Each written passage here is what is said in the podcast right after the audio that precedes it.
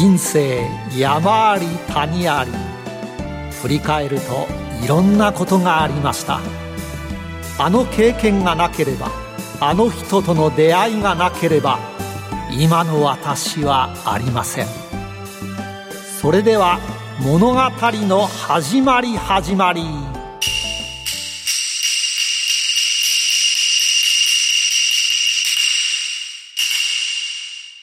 企業トップが語る人生波乱万丈。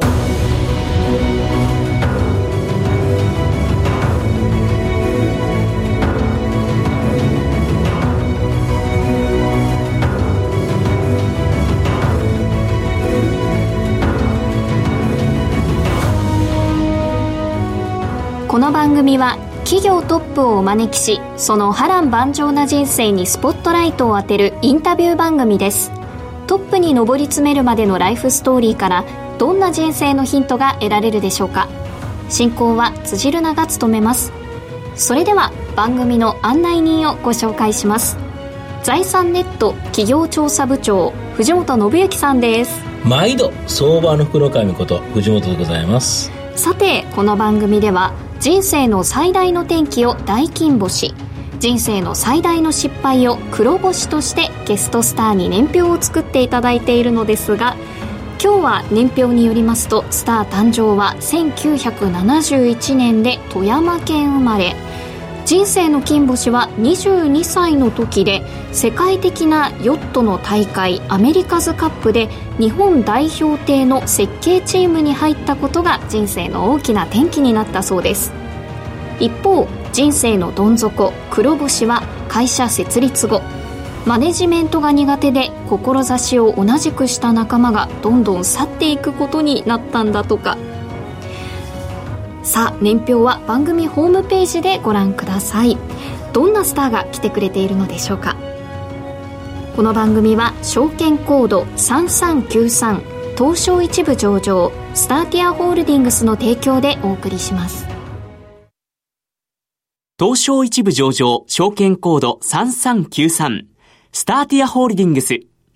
日本から東南アジアへ IT を通したビジネスを展開中。11月はテレワーク月間。当子会社のスターティアレイズでは、テレワークの支援として、クラウドストレージや RPA を提供。お試し版として無料提供を実施中。東証一部上場、証券コード3393。スターティアホールディングスにご注目ください。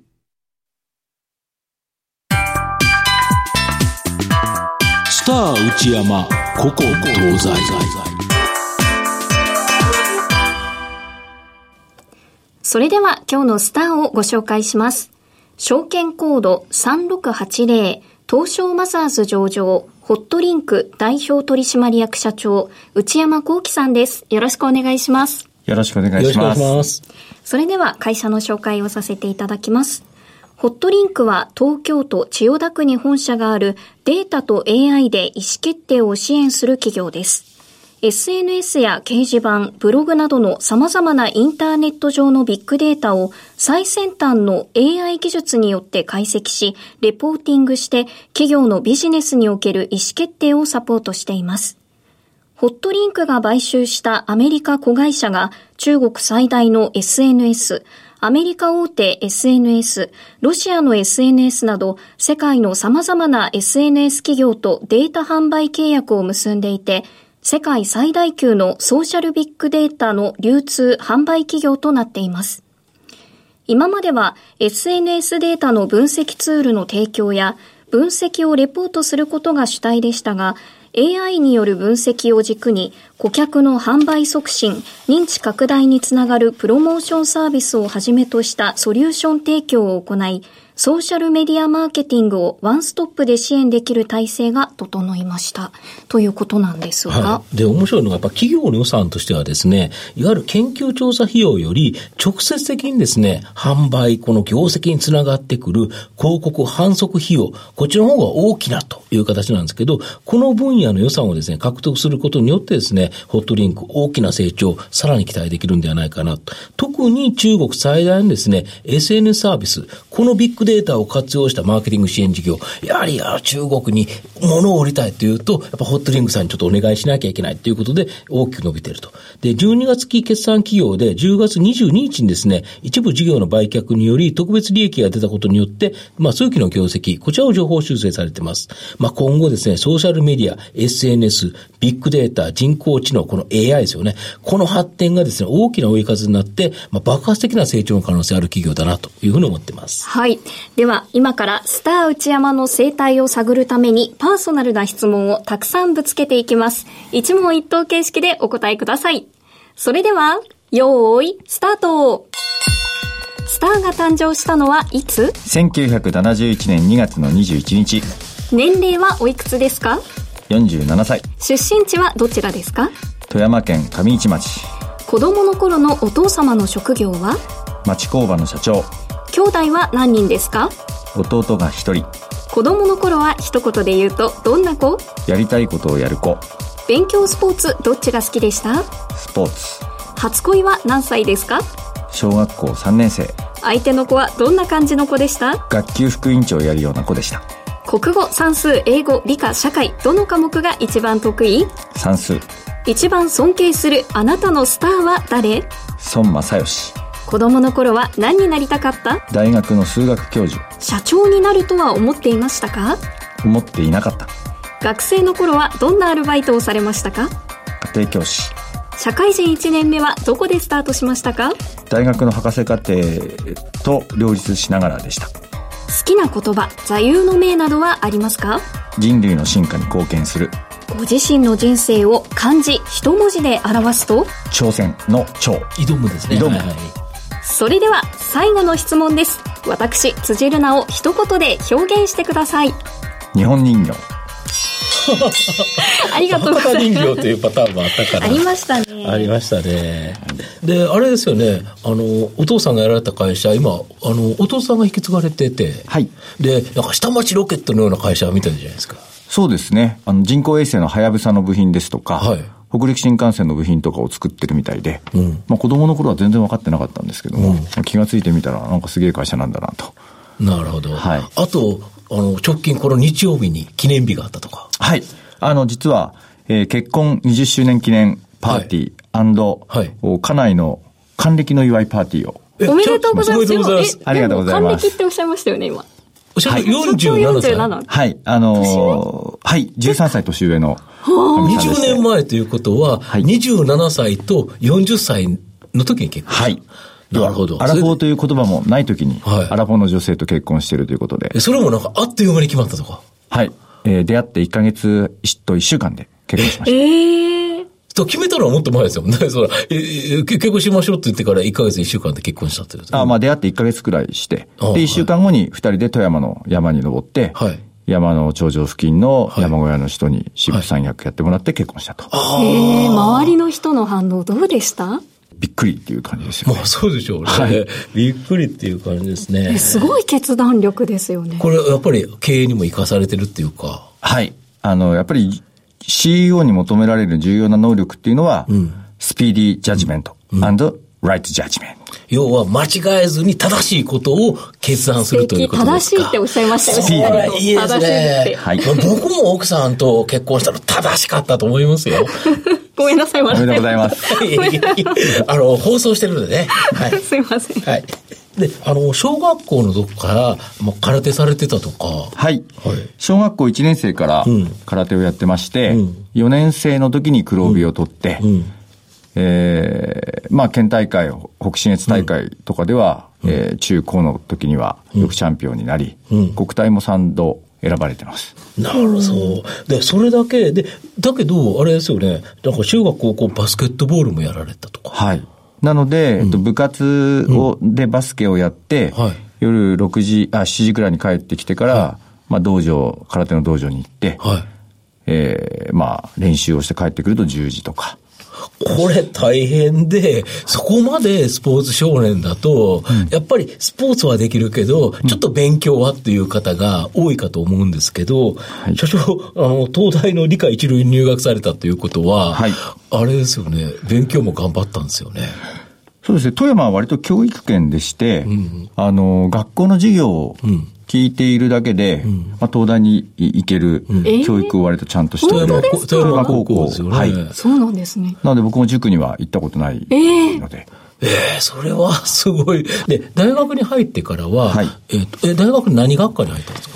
えっ、と、最初は理科一類。うん、理科一類ですよね。その後、うん、えー、3年生になるときに、うん、えー、工学部の船舶海洋工学科に行きました、本当はちょっと違うところに行きたかった？はい。本当は、あの、理学部物理学科に行きたいなっていうのを、まあ、大学の1年になってから1年後の春に、うん、まあ、インドを人生悩んで40日間一人旅しまして、うん、その旅の中で、うん、えー、自然の美しさを垣間見る虫眼鏡が物理だと、自然の美しさを垣間見てみたいと思って、理学部を志したと。なるほど、えー。どういうことですか？波を見てなんかフィボナッチ数列とか思い出しちゃったみたいな。数式に変わったとか。いや、まさに、まさにそういう感じで、まあ、海を見ていると頭の中に数式がざーっとこう流れてきて、うん、寄せては引いてっていう無秩序な波が、うん、あ実を言うとある物理法則に従ってるんだと思った瞬間、うわこんなに海は綺麗だったのかと。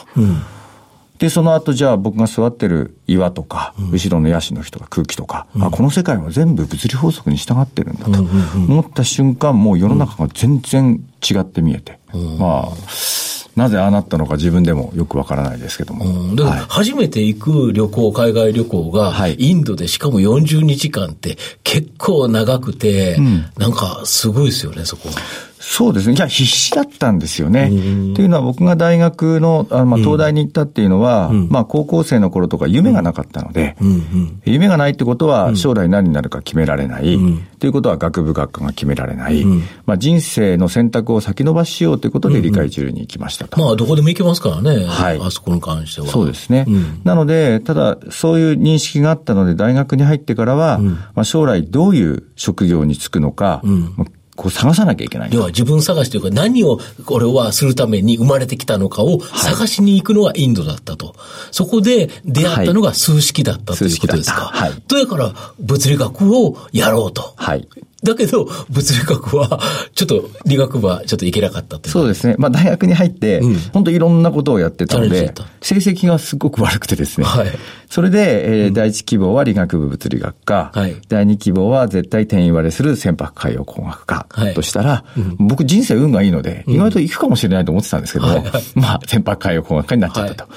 だけど、やっぱ海に関わるところっていうのが一つあったということですか？そうですね。やっぱりインドの海を見て、あの物理の素晴らしさに気づいたというのもあって、まあ船舶海洋工学科っていうのも一つの運命なのかなと思いまして、まあそれから本当にすごく勉強し始めました。なるほど。はい、で、ここで人生の大金星が来るわけですよね。はい。あの、いわゆるあのヨットのアメリカズカップ、まあ全世界のヨットマンが来て、あれ、行ってめちゃめちゃ高いんですよね、お金が。そうですね。行って作るのに十数億円かかりますね。えーぐらいですよね。本当に国の威信をかけて、そのチームがもう作り上げてくるんですよね。はい、これの、なんと日本の、あの、代表艇の設計チームに入ったとか。はい。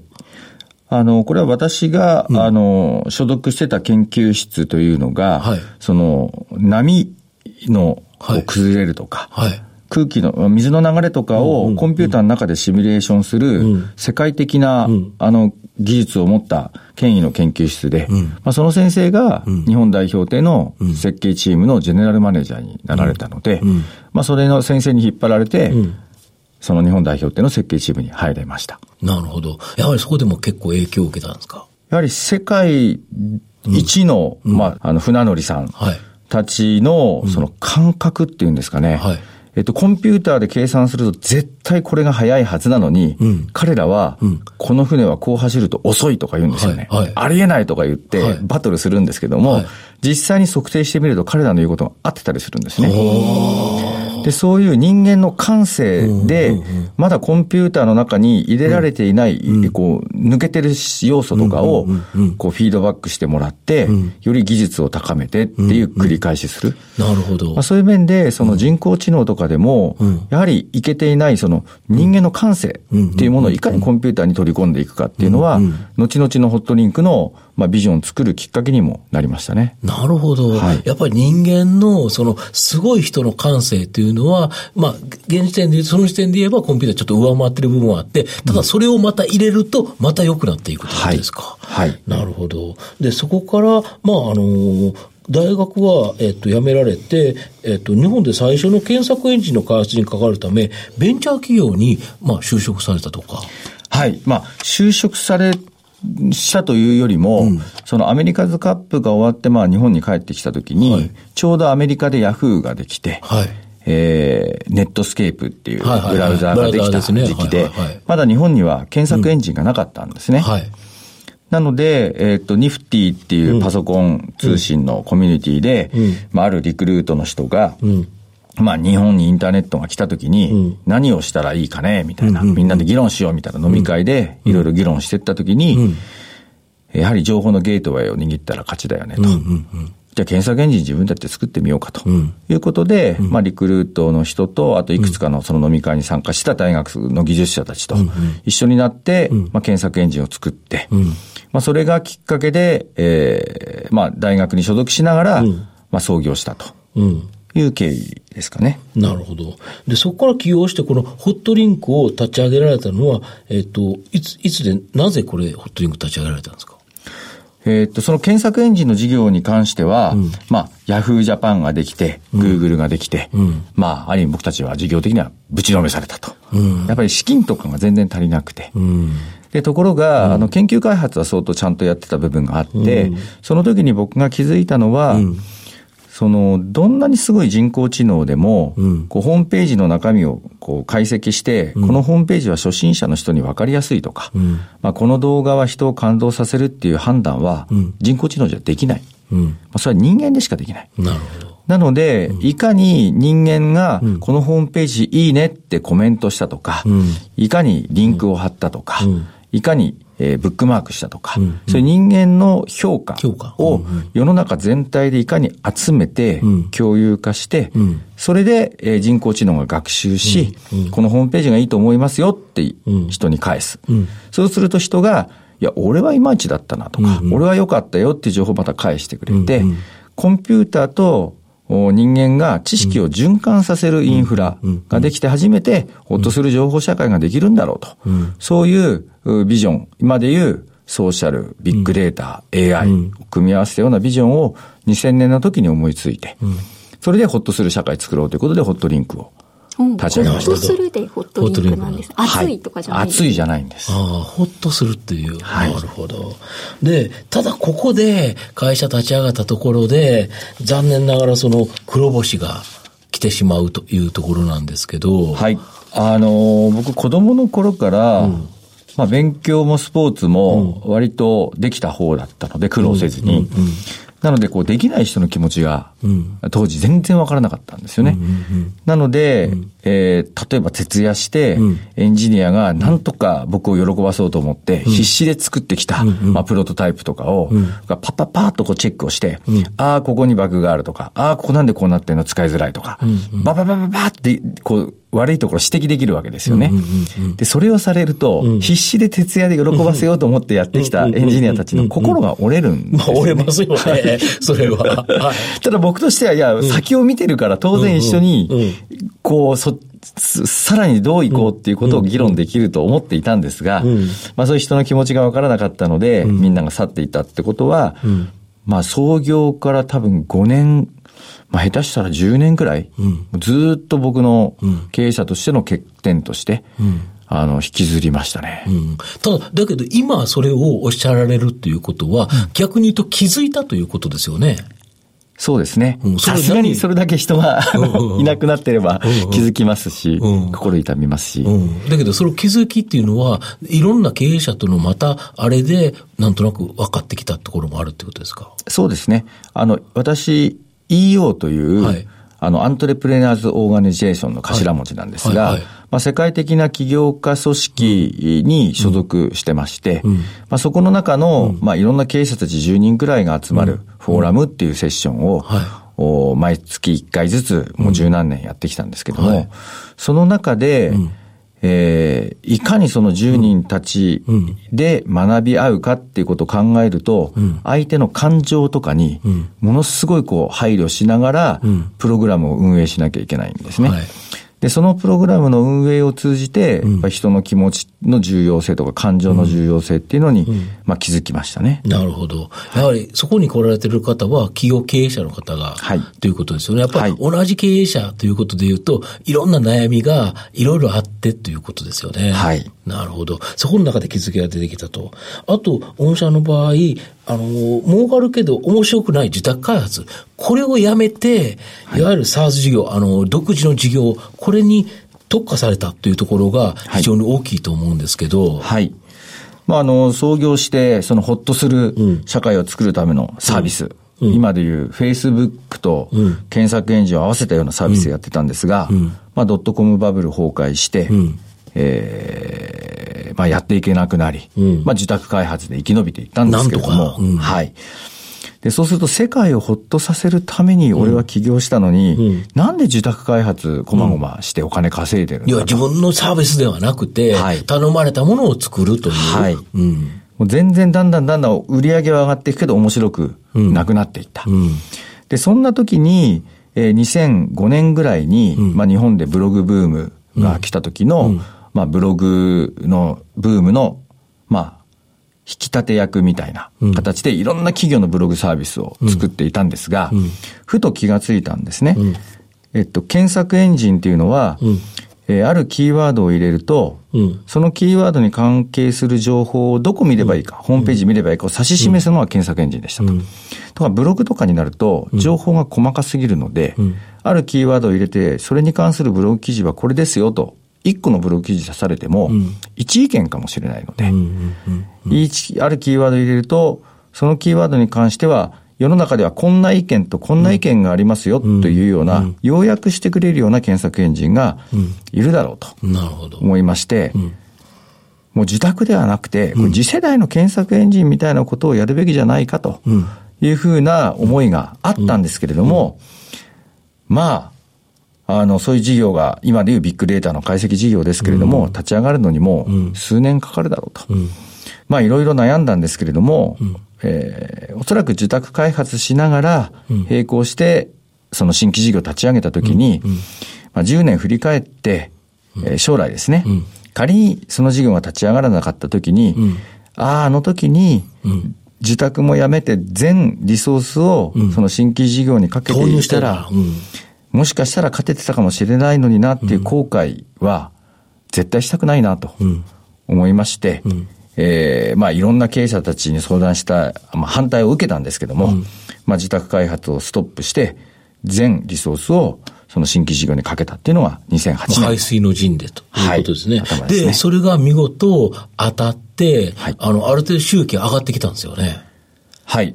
2年と3ヶ月で、うん、えー、損益分岐を超えまして、うんちょうど資金がなくなる、ギリギリのところで、損益分岐超えました、うん、そこまでは必死にやってきたんですよね。はい。で、ただ損益分岐点超えると、はい、ちょっとほっとしめてしまったとか。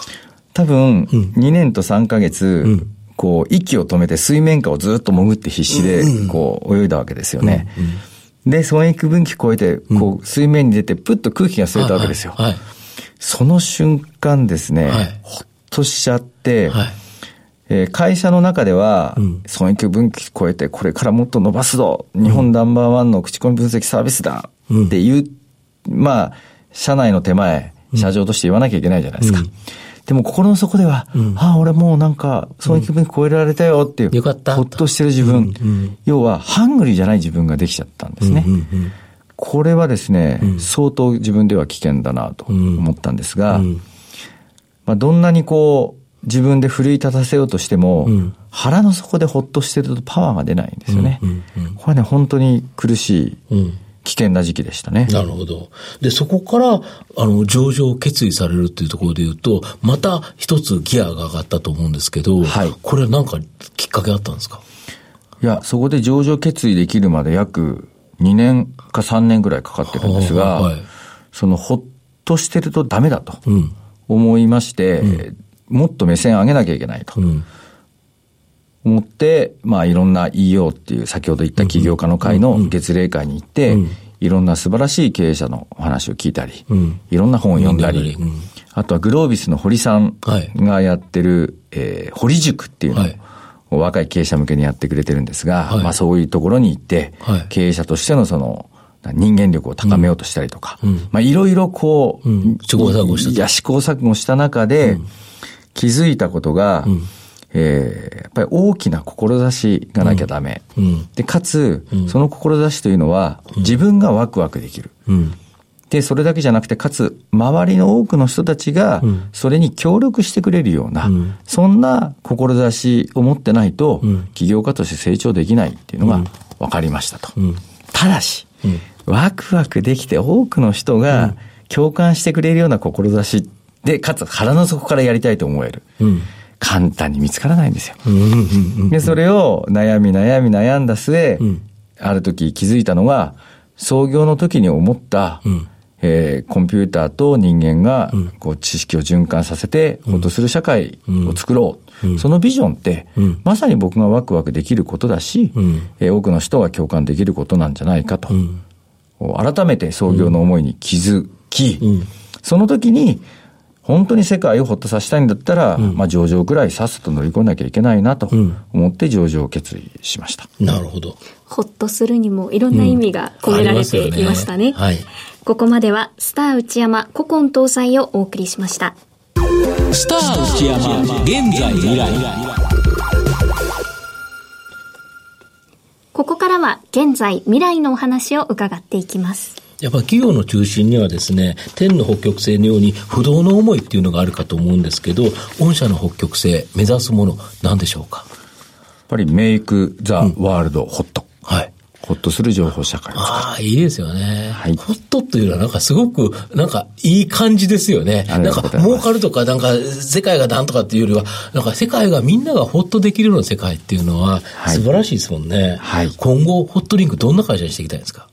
まあ、世界企業にしていきたいっていうのは、はい、あの、先ほどの通りなんですが、はい、2013年にホールディングス体制に変えたんですけれども、まあ、できるだけ、各事業会社に権限移譲し、はい、各事業で社長を立てて、はい、まあ、グループ全体で、うん、シナジーが生ま生まれ、新規事業がどんどん生まれるような、うん、まあ、そんな会社にしていきたいなと思ってます。なるほど。